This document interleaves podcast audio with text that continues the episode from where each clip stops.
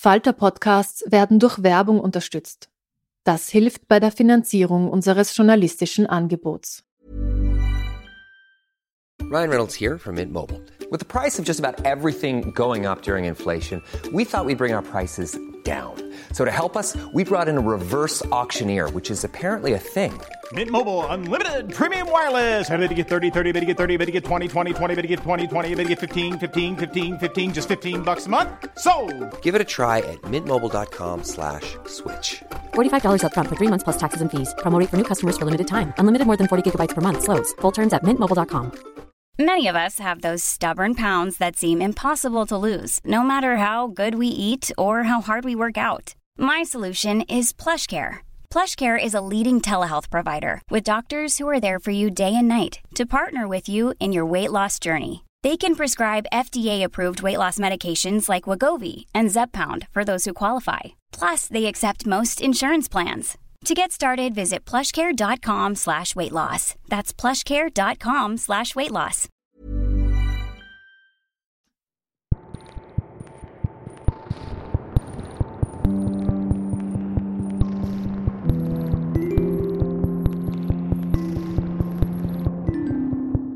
Herzlich willkommen bei einer neuen Folge von Besser lesen mit dem Falter. Mein Name ist Petra Hartlieb und mein heutiger Gast ist Susanne Christek. Wenn man den Namen Susanne Christek in Google eingibt, stößt man bald auf ihren Xing-Eintrag. Agenturleitung einer Firma, die Sales Promotion, Mystery Shopping und Guerilla Marketing anbietet. Aber man findet auch, dass sie Vorsitzende eines Strickvereins ist, dass sie die erste Wiener Lesebühne zum Mitsingen erfunden hat und dass sie selber einen Podcast macht. Heute ist sie bei uns zu Gast mit ihrem zweiten Buch, in dem sie ihre tragische Geschichte als gescheiterte Bestsellerautorin erzählt. Und zwar so komisch, dass diese Geschichte durchaus zum Bestseller werden könnte. Viel Spaß mit der nächsten Depperten. Wie immer beginnen wir bei Cover und Titel des Buches. Wir sehen eine Frau mit einem Rolling Stones T-Shirt, einer Retro Adidas Jacke, die ein wenig verzweifelt auf eine Schreibmaschine starrt. Ist die Person auf dem Cover, liebe Susanne, eine coole Version von dir? Und wie schafft es denn diese Person auf das Cover deines Buches? Das ist eine super Frage, ob das eine coole Version, ob das wer cool findet. Ich glaube, das muss der, der es anschaut, irgendwie beurteilen. Es ist auf jeden Fall eine Version von mir. Es ist sogar ganz konkret eine Auftragsarbeit. Man muss dazu sagen, der Inhalt des Buches war wesentlich schneller geschrieben, als der Titel und das Cover zustande gekommen Über sind. den Titel reden wir dann noch besonders. Das ist ein eigener Podcast eigentlich. Das ist ein eigenes Thema. Und das Cover hat man auch genauso lange irgendwie Kopfzerbrechen bereitet. Und ich habe, ich komme aus der Werbung, jetzt habe ich natürlich, was alle Verlage natürlich hassen, Autoren, die in irgendwelchen Grafikprogrammen herumspielen und glauben, sie können selber Layouts machen. Ja, ist ganz unbeliebt, ja. Äh, Und ich habe da halt herumgespielt und alle möglichen Varianten. Und immer habe ich geglaubt, ja, das ist es, ja, das ist es, ja, das. Aber man spürt es dann eh, es hat sich nicht richtig angefühlt. Und dann war ich im Südburgenland in Kofidis bei den Gartentagen. Das ist so eine extrem coole Veranstaltung in so einem Schloss, in so einem ehemaligen. Und da sind eben verschiedene Gärtner, die dort ausstellen. Und es gab auch einen Raum, wo man reingehen konnte in das Schloss. Und ich habe mir gedacht, ah, ich schaue jetzt mal da eine, was da ist. Und jetzt war dort eine Künstlerin versteckt quasi, also nicht versteckt, die hat dort ihr Atelier. Und die hat Bilder, das ist die Agostina Suaso. Äh, Und ich habe das gesehen und habe mich sofort in den Stil dieser Bilder verliebt. Ja. Und ich dachte, boah, ist das geil, ja. Und dann erzählt sie so, ja, sie macht doch so quasi Auftragsarbeiten. Also wenn man, weiß ich nicht, die Oma zum 80er zeichnen lassen will oder so irgendwie, auch in diesem coolen Stil. Und dann habe ich mir gedacht, ach, das wäre aber geil fürs Cover, ja. Ist natürlich jetzt nicht uneitel, wenn man sagt, zeichne mich selber aufs Cover, aber okay. Passt zum Inhalt des Buches. Passt zum Inhalt des Buches. Würde ich mal sagen, über das reden Genau. wir dann noch. Ja. Auch der Titel des Buches ist ein wenig ungewöhnlich. Das Mhm. Buch heißt nämlich Die nächste Depperde. Mhm. Das muss man sich jetzt mal so richtig auf der Zunge zergehen lassen. Umso mehr müssen wir erwähnen, dass das Buch in einem deutschen Verlag erscheint. Also nicht in einem österreichischen Verlag, sondern in einem deutschen Verlag, die normalerweise in jedem Text jeden Austriazismus rausstreichen. Bei dir steht Depperde am Cover. Was, äh, wen hast du bestochen? Was hast du bezahlt, um dieses Wort auf ein Cover eines deutschen Verlages zu setzen? Ja, das ist eine super Frage. Also ich habe, wie vorher schon kurz erzählt, ich glaube, fünf Monate lang bin ich meinem gesamten Umfeld am Nerv gegangen, weil mir kein gescheiter Titel eingefallen ist. Ja. Ich war dabei. Du warst dabei. Ich habe ich dich auch gefragt. ne? Natürlich mehrmals. Mehrmals, genau. Und dann hatte ich, und die haben gesagt, na, das fühlt sich nicht richtig, na, das kann man nicht verkaufen. So, ich war schon so verzweifelt. Mein Bruder arbeitet auch in einer Werbeagentur als Texter. Äh, dann habe ich einen sehr guten Freund, dem gehört eine Agentur, die, der macht die Werbung für eine große Fastfood-Kette. Ich wollte die schon engagieren, dass die einen Text für einen Titel für mich finden. Ja, und es ist nichts irgendwie, also. Und dann kam es zu irgendeinem Facebook-Posting von mir, wo dieser Satz, die nächste Depperte, drinnen war. Und ein lieber Freund von mir, der Georg Brenner von äh, ORF Burgenland, schreibt dann, das wäre ein super Programmtitel. Und ich habe mir gedacht, Hä? Ja, hab's aber wieder verworfen, weil das schon so skurril war. Am gleichen Tag kriege ich eine Nachricht vom Marketingleiter meines Buchverlages, Deutschen Buchverlag. deutschen Buchverlages, genau, vom Jochen Große Entrup, der mir schreibt, ja, liebe Susanne, das wäre doch ein Titel, ne? Mensch. und Ja. ich habe mir gedacht, wie? Eben das, was du gesagt hast. Versteht man das überhaupt in Deutschland? Und irgendwie darf man das überhaupt? Ja. Und ich habe dann auch eben einige Freunde in Deutschland, auch im, im Büro Mitarbeiter. Und ich habe einen Kollegen aus Rostock, einen, der in Berlin gewohnt hat, dann zwei Hamburger, dann welche, die ganz oben äh, an, der, an der Küste wohnen. Und ich habe die dann alle angerufen und, und habe gesagt, na, äh, versteht man das bei euch? Ja, und die haben gesagt, ja, ja, das, das geht schon. Ja, es klingt ein bisschen wie Urlaub und das klingt lustig und das versteht man. Also in Norddeutschland klingt deppert wie Urlaub, das muss man sich mal merken. Schön, gell? Ja, schön. Jetzt müssen wir über den Inhalt des Buches Ja. reden, weil jetzt haben wir so viel über Cover und über Depperte geredet, Mhm. dass man natürlich neugierig ist, um was geht's denn in diesem Buch? Und auch da schlagen wir das Buch auf und auf der ersten Seite ist ein Zeitungsausschnitt abgebildet. Man sieht eine junge Frau mit seltsamen Haaren, Mhm. also irgendwas zwischen Ostblock und 80er Jahre. Unter dem Bild steht Susanne Schöffmann aus Hartberg. Sie möchte, wenn möglich, einmal Schriftstellerin werden. Mhm. Nun sitzt du hier mit mir im Falterstudio, bist Gast im Literaturpodcast. Das heißt ja wohl, Susanne Schöffmann aus Hartberg mit den komischen Haaren hat's geschafft, oder? Ja, es ging eigentlich eh ganz flott, ne? weil von 1989 bis 2022. Nein, also das ist tatsächlich, ähm, dieses Interview ist entstanden, ich war einfach ganz profan Schule schwänzen. Und ich bin, ich hatte immer die Möglichkeit, ich war in Hartberg in der Schule und eigentlich habe ich immer in Oberwart-Schule geschwänzt. Nur damals war tatsächlich gerade 1989 der Mauerfall, wo das in den Medien war und die erste Flüchtlingsbewegung der DDR-Bürger kam über Ungarn ähm, ins Burgenland und ich dachte, das ist jetzt blöd, wenn ich dorthin Schulschwänzen gehe, wenn da vielleicht alle ähm, DDR-Flüchtlinge schon sind. Also bin ich mit dem Bus nach Graz gefahren, weil ich musste wohin fahren, wo mich von der Familie niemand aufspürt quasi. Ja, und da saß ich auch in so einer Fastfood-Kette und die, ich glaube, die Redakteurin hat müssen dringend was abgeben und hat einfach irgendwen braucht, der irgendwas sagt. Und das hat bei mir ganz leicht funktioniert, weil einfach ein Stichwort und ich habe ihr halt irgendwie beschwerliche Dinge aus meinem Leben erzählt. Du bist jetzt noch nicht mal 50, bist nicht berühmt, hast auch keine berühmten Eltern, du hast keine Heldentaten vollbracht und du schreibst trotzdem einen autobiografischen Roman. Ist es nicht ein bisschen verwegen oder vermessen? Fix, ja klar. Aber das hat sich so ergeben, weil ich vor, ähm, ich glaube, weiß ich nicht, zwölf oder keine Ahnung, oder waren es weniger, zehn Jahren angefangen habe mit dieser Facebook-Posterei von Alltagsgeschichten. Ja. Also das sind so Kleinigkeiten, belanglose Dinge, die mir auffallen, die mir so im Alltag untergekommen sind und die ich einfach da auf meinem Blog teile, beziehungsweise auf Social Media.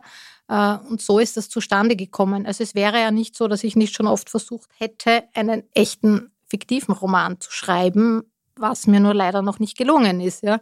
Es funktioniert es bei mir besser, über eigene Erlebnisse zu schreiben.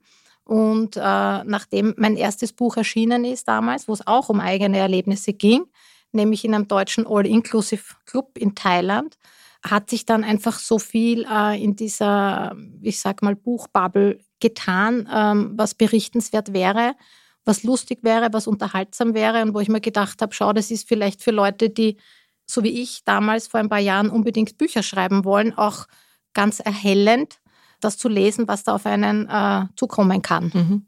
Also um es nochmal kurz zusammenzufassen, für alle, die ähm, das Buch jetzt noch nicht vor sich haben, in Susanne Christegs Roman Die nächste Depperte geht es um eine Frau, die zufällig Susanne Christek heißt und die verzweifelt versucht, Autorin zu sein. Man kann sich jetzt nicht vorstellen, dass diese Geschichte über mehr als 250 Seiten trägt. Du hast aber die große Gabe, sich so über dich selber lustig zu machen, ähm, so selbstironisch zu schreiben, dass man dir die Eitelkeit, über dich selber zu schreiben, großzügig verzeiht, weil man einfach lachen kann. Das freut mich. Konntest du das immer schon? Hast du eine Selbstironie? Äh, eine große? Ja, das schon, ja. Weil das Leben ist eh ernst genug und ich habe mich noch nie irgendwie so ernst genommen, dass das irgendwie, also keine Krisensituation der Welt hat nicht auch irgendwie was Tragikomisches. Und das ist in Wahrheit eben eine Lieblingsdisziplin, das Tragikomische einfach. Mhm. Du liegst ja mit dem Buch voll im Trend. Das ist ja der neueste Schrei in der Literaturbranche, die sogenannte Autofiktion. Mhm. Knausgard, Meyerhof, Stermann, Annie Ernaux, gerade neu der Arno Geiger, nun auch Susanne Christek. Du hast aber ein Vorbild, einen Schriftsteller, der hat das gemacht, als es noch keinen Namen dafür gab. Erzählst du uns etwas über dein Riesenvorbild und wie der in dieses Buch reingeschrieben wurde? Genau, also Thomas Klawinitsch ist mein riesiges Vorbild. Ich habe ein eigenes Thomas Klawinitsch Huldigungsregal bei mir im Wohnzimmer stehen mit all seinen Büchern.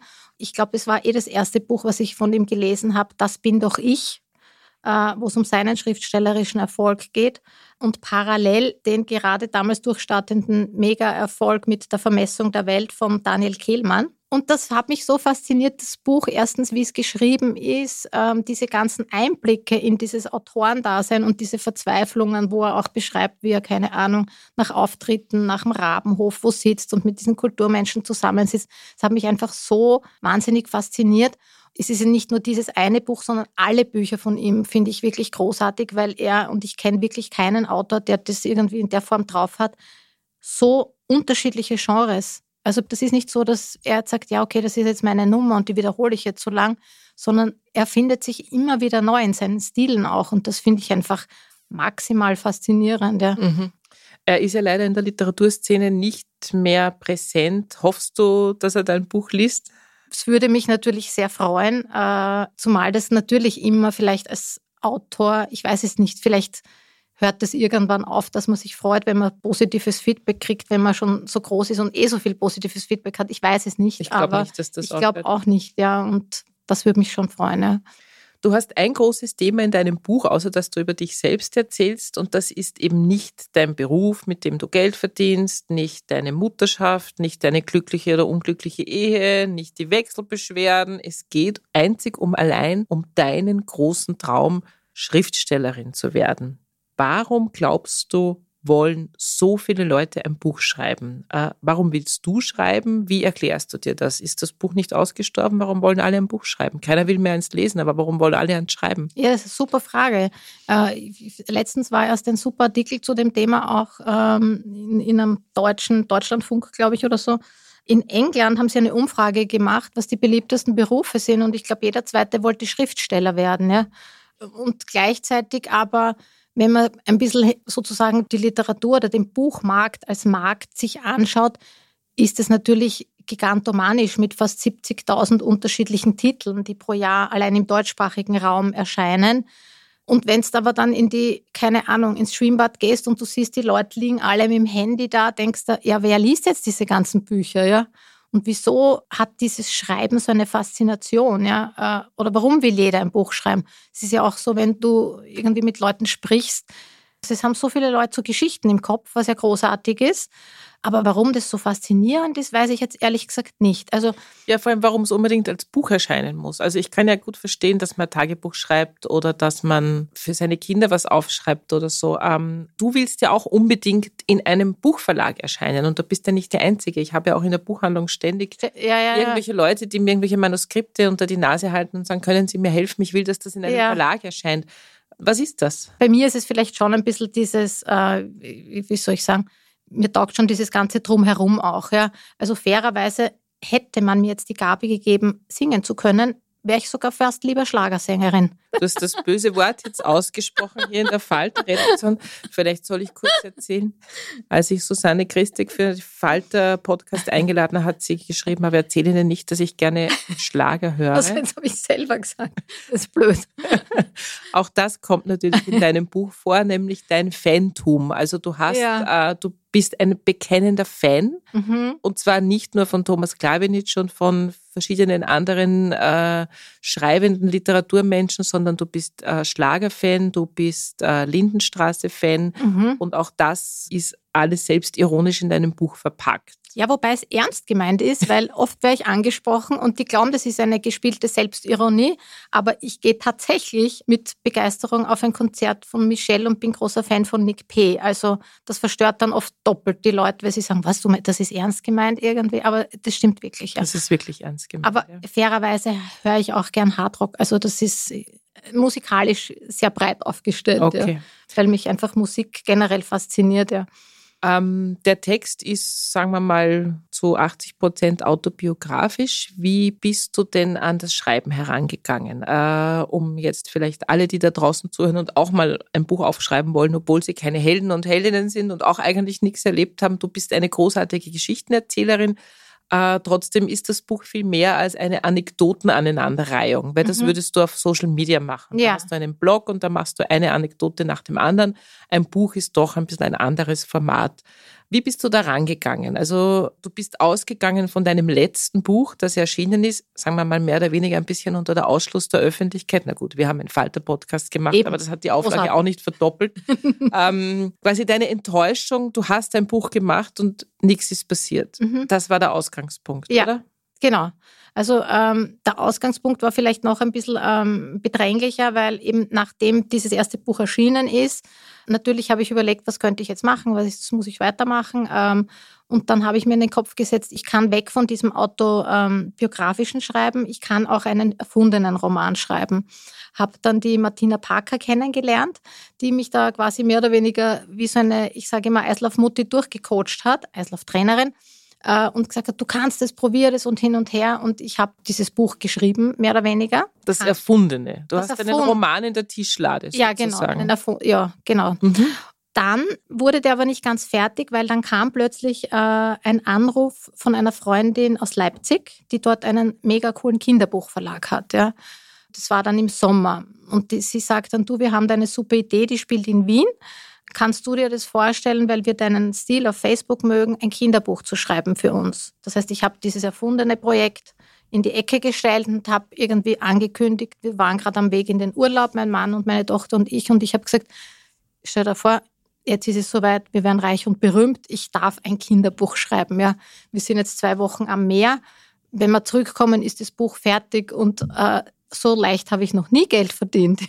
Und dann kam ich zurück nach zwei Wochen und es war nicht einmal im Ansatz begonnen. Also du bist kläglich Ich gescheitert bin an dem Kinderbuch. gescheitert, weil ich komplett unterschätzt habe, wie schwer dieses Genre ist, ja, und dass das eigentlich fast das schwierigste Genre überhaupt ist bei den Autoren, Mhm. weil du es schaffen musst, eben einerseits die Kinder abzuholen und gleichzeitig die Eltern und ohne irgendwie, ich wollte jetzt nicht ein belehrendes oder mit dem Zeigefinger ein pädagogisch wertvolles Buch schreiben. Also das ist mir überhaupt nicht gelungen. Und ich habe dann, die Verlegerin ist eine ganz liebe Freundin inzwischen von mir, die Monika, und die, die hat wirklich mich an der Hand genommen und hat wirklich Mühe gegeben. Aber wir haben dann eines Tages, ich saß am Parkplatz vor dem Zentralfriedhof, das Buch hätte auch am Zentralfriedhof gespielt und wir haben dann, ich wusste, dass der Moment kommen wird mit dem Anruf, wo sie mir sagt, du, es Das- tut mir leid, es klappt nicht. Ja. Und das war dann der Moment, wo du gedacht hast, du schreibst einen Roman über dein Scheitern, über deinen Riesenwunsch, Bestsellerautorin zu sein. ich habe mir dann gedacht, so jetzt, das war dann im Oktober und ich habe mir gedacht, das ist so frustrierend. Ich habe jetzt dieses halbe Buch in der Lade, ich bin mit einem gescheitert und ich habe mir gedacht, das wird jetzt nichts mehr, das geht nicht mehr. Und habe ich gesagt, okay, eine letzte Chance gebe ich mir. Es war dann Anfang November. Ich habe jetzt zwei gescheiterte Projekte. Also offensichtlich war mein erstes Buch nur ein One-Hit-Wonder und ich schaffe das nicht nochmal sowas zu wiederholen. Und dann habe ich mir gedacht, okay, konzentriere dich auf deine Kernkompetenzen. Wenn ich was kann, sind das eben diese Alltagsgeschichten. Und durch diese vielen Erlebnisse mit dem Scheitern und mit den falschen Erwartungen, die ich mir gesetzt habe, es waren ja letzten Endes nur falsche Erwartungen oder Unwissen über den Markt, haben sich da einfach so viele Erlebnisse zusammengesammelt, wo ich mir dachte, okay, passt, ich gebe mir jetzt genau zwei Monate. Und wenn ich in zwei Monaten das nicht schaffe, ähm, dieses Buch zu schreiben zu diesem Thema, schreibe ich nie wieder. Oder dann bleibe ich einfach bei meinen Facebook-Geschichten und habe nicht mehr die Motivation, ein Buch zu schreiben, ja, weil es stresst ja auch meine ganze Umgebung, wenn ich dauernd sage, jetzt willst du schon wieder ein Buch schreiben, dann schreib's halt, ja. und dann habe ich mich wirklich im Mitte November war es dann bis Mitte Jänner. Ich habe gewusst, okay, maximal Ende Jänner ist die Deadline, wenn es da nicht fertig ist, geht nichts. Und dann bin ich halt gesessen und habe irgendwie meine ganzen Geschichten sortiert und die ganzen Erlebnisse Revue passieren lassen und recherchiert wie eine Irre und genau das gemacht, was du gesagt hast, eben überlegt, was könnte irgendwie der rote Faden sein, was ist quasi so die Heldenreise, damit es nicht eine Ansammlung an Kurzgeschichten ist, weil ich natürlich wusste, ich arbeite ja im, im, Verkauf und in der Werbung mehr oder weniger, jetzt zwar nicht mit Büchern, aber ist wurscht, aber ich wusste halt, Kurzgeschichten verkaufen sich auch einfach nicht so gut und, und ich verstehe es ja auch von mir selber als Leser. Ich lese super gern Kolumnen, aber Kurzgeschichten, Bücher kaufe ich mir dann auch wieder seltener. Hey, I'm Ryan Reynolds. Recently, I asked Mint Mobile's legal team if big wireless companies are allowed to raise prices due to inflation. They said yes. And then when I asked if raising prices technically violates those onerous two-year contracts, they said, "What the f*** are you talking about? You insane Hollywood ass." So to recap, we're cutting the price of Mint Unlimited from $30 a month to just $15 a month. Give it a try at mintmobile.com slash switch. $45 up front for three months plus taxes and fees. Promo for new customers for limited time. Unlimited more than 40 gigabytes per month. Slows. Full terms at mintmobile.com. In deinem Buch steht ja, so wie in vielen Büchern, dass Ähnlichkeiten mit lebenden Personen rein zufällig sind. Das ist ja wohl ein ziemlicher Schmäh, oder? Also alle kommen drin vor mhm. mit Klarnamen und allen mhm. Attributen. Mhm. Hast du allen Leuten, die drinnen vorkommen, die Stellen zum Lesen geschickt? Hat sich ja. irgendjemand beschwert? Nein. Also das war die Mega-Action in der Vorbereitung, was super ist, weil ich genug Zeit hatte, weil eben ähm, der Verlag super Vorlaufzeiten einplant. Das ist ganz, ganz großartig, wie die das handeln, weil ich dann gesagt habe, mir ist ganz wichtig, dass auch bei meinen Facebook-Postings, die Leute haben oft Angst, weil sie sagen, ich erzähle da jetzt was, aber bitte nicht blocken drüber. Und ich sage, ich block niemals was über andere, ohne die Personen vorher zu fragen. Klar.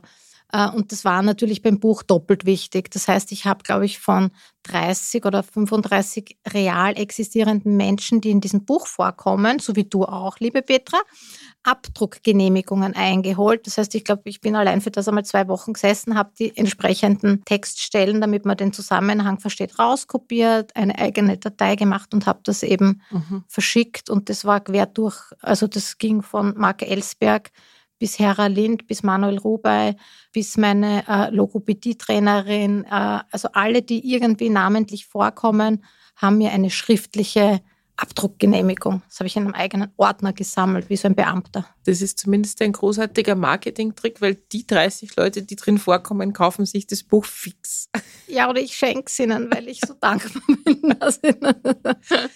ähm, ich habe mir überlegt, was ja eigentlich wirklich lustig ist. Du hast ja einen ziemlichen Sprung gemacht mit deinem Buch. Das heißt, du bist jetzt in einem großen deutschen Verlag. Es gibt ein riesen Marketingkonzept. Du hast Interviews, du hast Auftritte. Mhm. Also das ist echt jetzt die andere Nummer, die mhm. neue große Nummer es wäre ja eigentlich völlig absurd, wenn du jetzt quasi mit deinem Buch, wo du über das Scheitern einer getriebenen Schreibenden schreibst, einen Bestseller landen würdest. Was kommt denn dann danach? Hast du da irgendwas überlegt? Nein. Weil dann hast du ein Buch geschrieben, dann kannst du nicht mehr lustig drüber schreiben, wie man scheitert, ja. kein Buch zu schreiben. Es ist eh blöd, ja. das habe hab ich. Nein, aber ähm, ja, gute Frage. Ja, der Verlag fragt natürlich auch schon, haben wir schon was? das ist natürlich, ähm, ich kenne das ja auch von den Gesprächen mit den Musikern, die ich habe bei dem äh, Austro-Podcastel, das ich moderiere. Das ist ja auch immer spannend. Was kommt dann danach? Ja? Oder auch in deinem, äh, du hast ja einen großartigen Podcast auch gemacht mit der Judith Holofernes. Äh, das Buch liebe ich ja auch sehr, wo sie drüber schreibt, was kommt danach? Muss man mhm. sich das immer schon überlegen? Eigentlich schon. Also als Marketingprodukt quasi So, ich lasse das jetzt mal auf mich zukommen. Ich, Im Notfall habe ich gesagt, irgendwie, es hört ja nicht auf, irgendwie die, die schrägen und die absurden ähm, Geschichten aus dem Literaturbetrieb. Und ich glaube schon, dass das Themen sind, also zumindest mich interessiert es immer, wie es anderen geht, weil als Autor bist du ja nicht eingebettet, du hast ja keine Kollegen, wo du dich austauschen kannst, mhm. ja, äh, so wie in einem Büro, ja. Und ich glaube schon, dass das auch sehr unterhaltsam ist, wenn man sieht irgendwie, wie profan die Probleme oder die Themen oder was man so im Alltag erlebt dann, was bei Lesungen ist und also ich habe schon mal im Scherz gesagt, so wie es gibt ja diese Sissi-Trilogie, ne? Schicksalsjahre einer Kaiserin und so weiter. Mir dachte, die Depperte, der Wahnsinn geht weiter. Schicksalsjahre einer Depperten.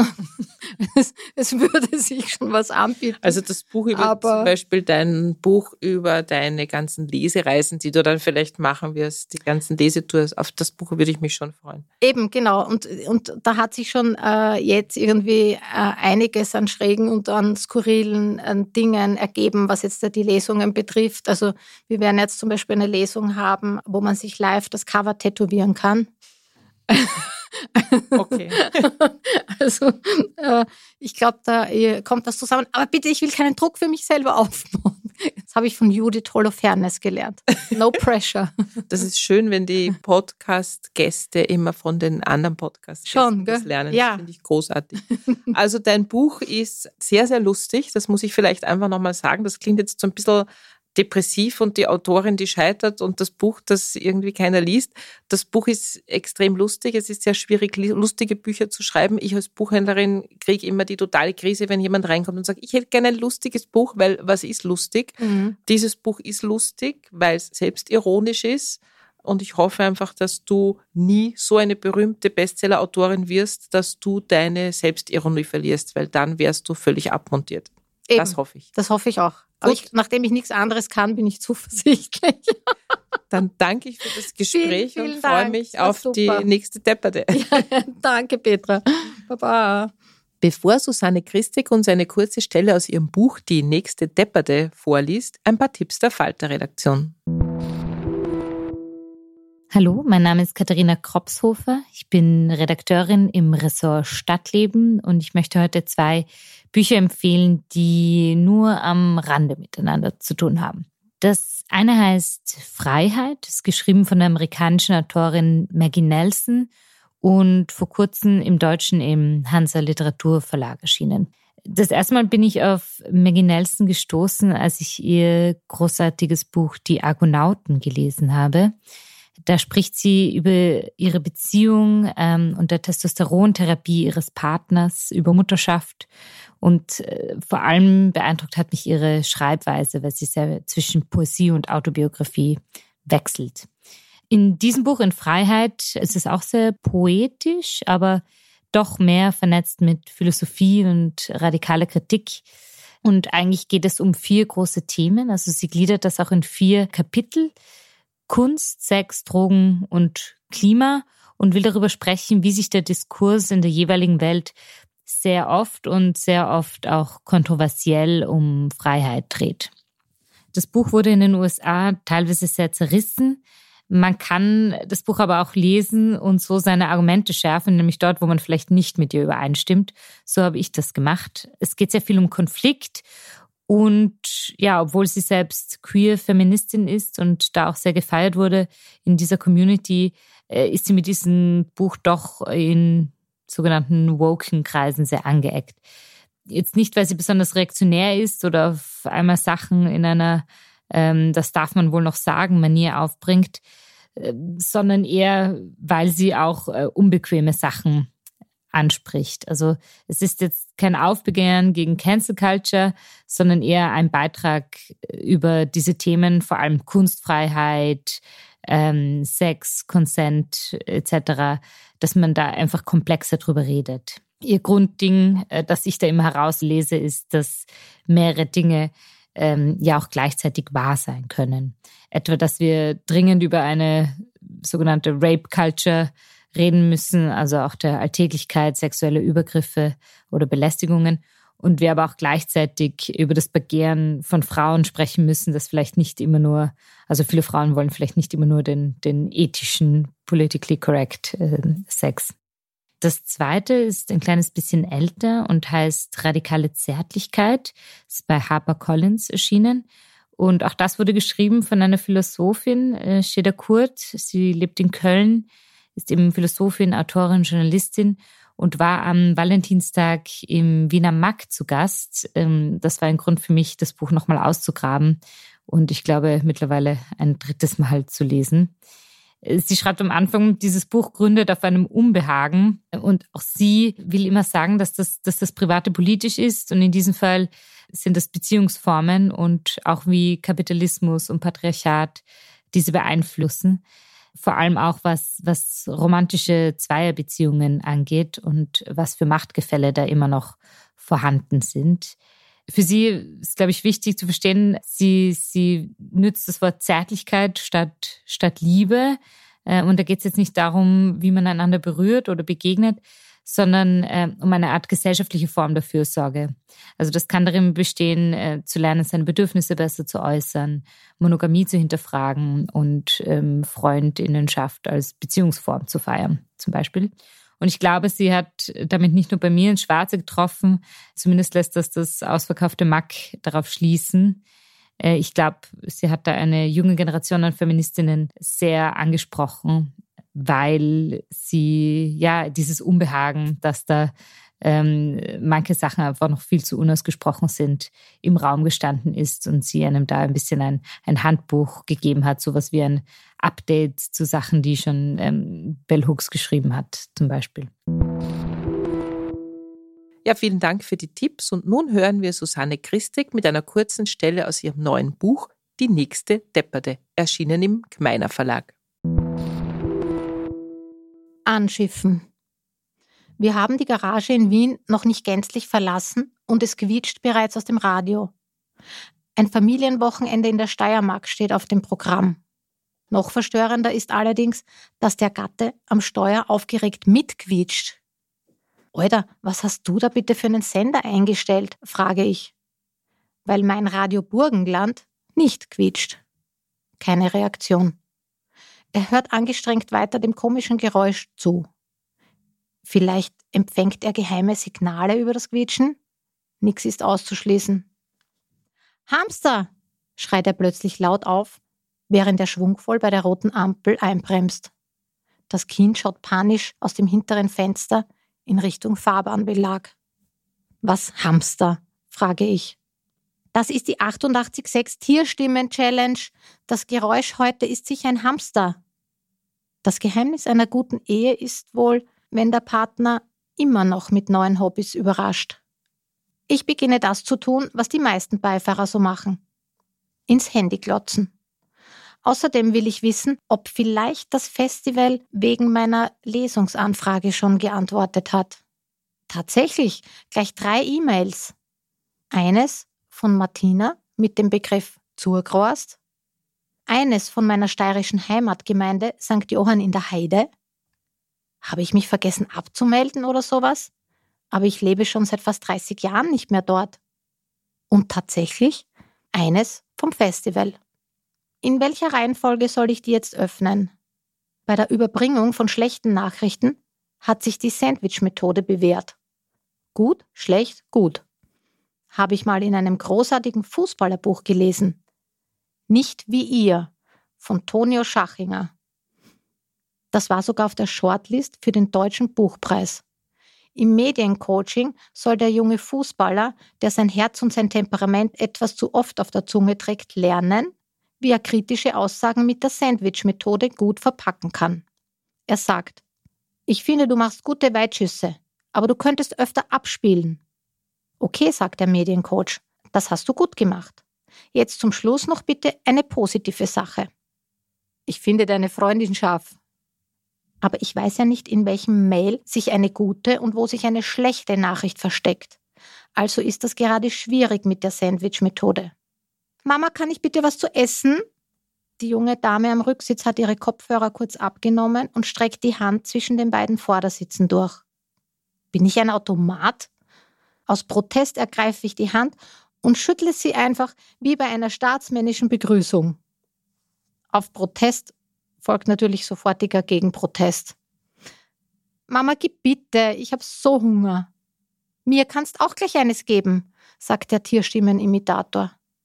Im Auto, das neben uns gerade an der Kreuzung steht, verteilt die Mutter vom Beifahrersitz auch soeben Brote an alle. Wir sind noch nicht mal raus aus der Stadt.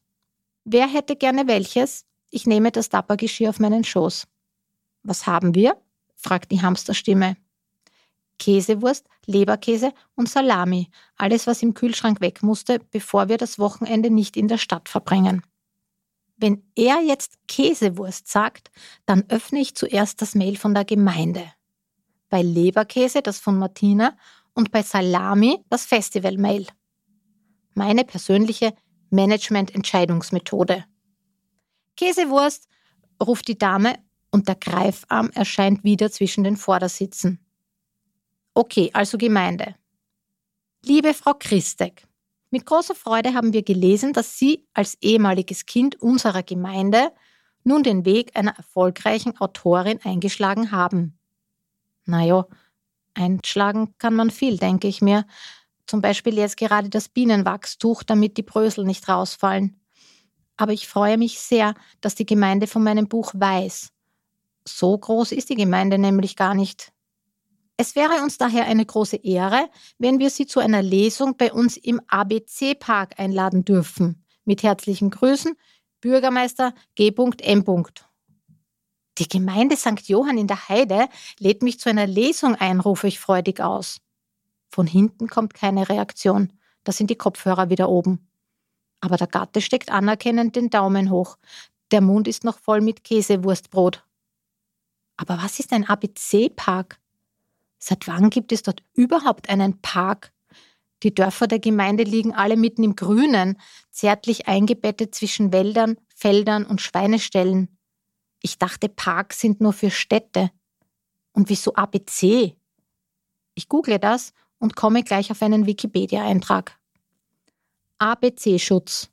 Als ABC-Schutz bezeichnet man den Schutz vor atomaren, biologischen und chemischen Gefahren. Vielleicht ist der ABC-Park dann sowas wie ein Luftschutzbunker für die ganze Gemeinde? In meiner Kindheit hatten alle Häuser so Schutzräume im Keller. Da wurden Marmelade in großen Mengen und Bier gelagert. Wegen des Atomangriffs hat es immer geheißen. Also nicht die Marmelade und das Bier, sondern der Schutzraum. Atomangriff war die Universalgefahr in den 80ern. In der Schule gab es so Massenräume im Keller mit Stockbetten und Pritschen.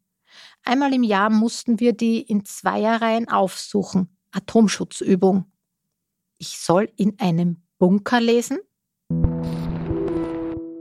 Das war's schon wieder mit Besser lesen mit dem Falter für heute. Unser Gast war Susanne Christek mit ihrem neuen Buch Die nächste Depperde, erschienen im Gmeiner Verlag.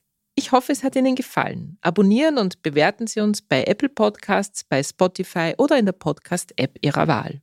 Alle Informationen zu den einzelnen Büchern bekommen Sie auch auf falter.at slash Buchpodcast oder in den Shownotes zu jeder Episode. In zwei Wochen gibt es eine neue Folge. Ich freue mich schon aufs nächste Mal.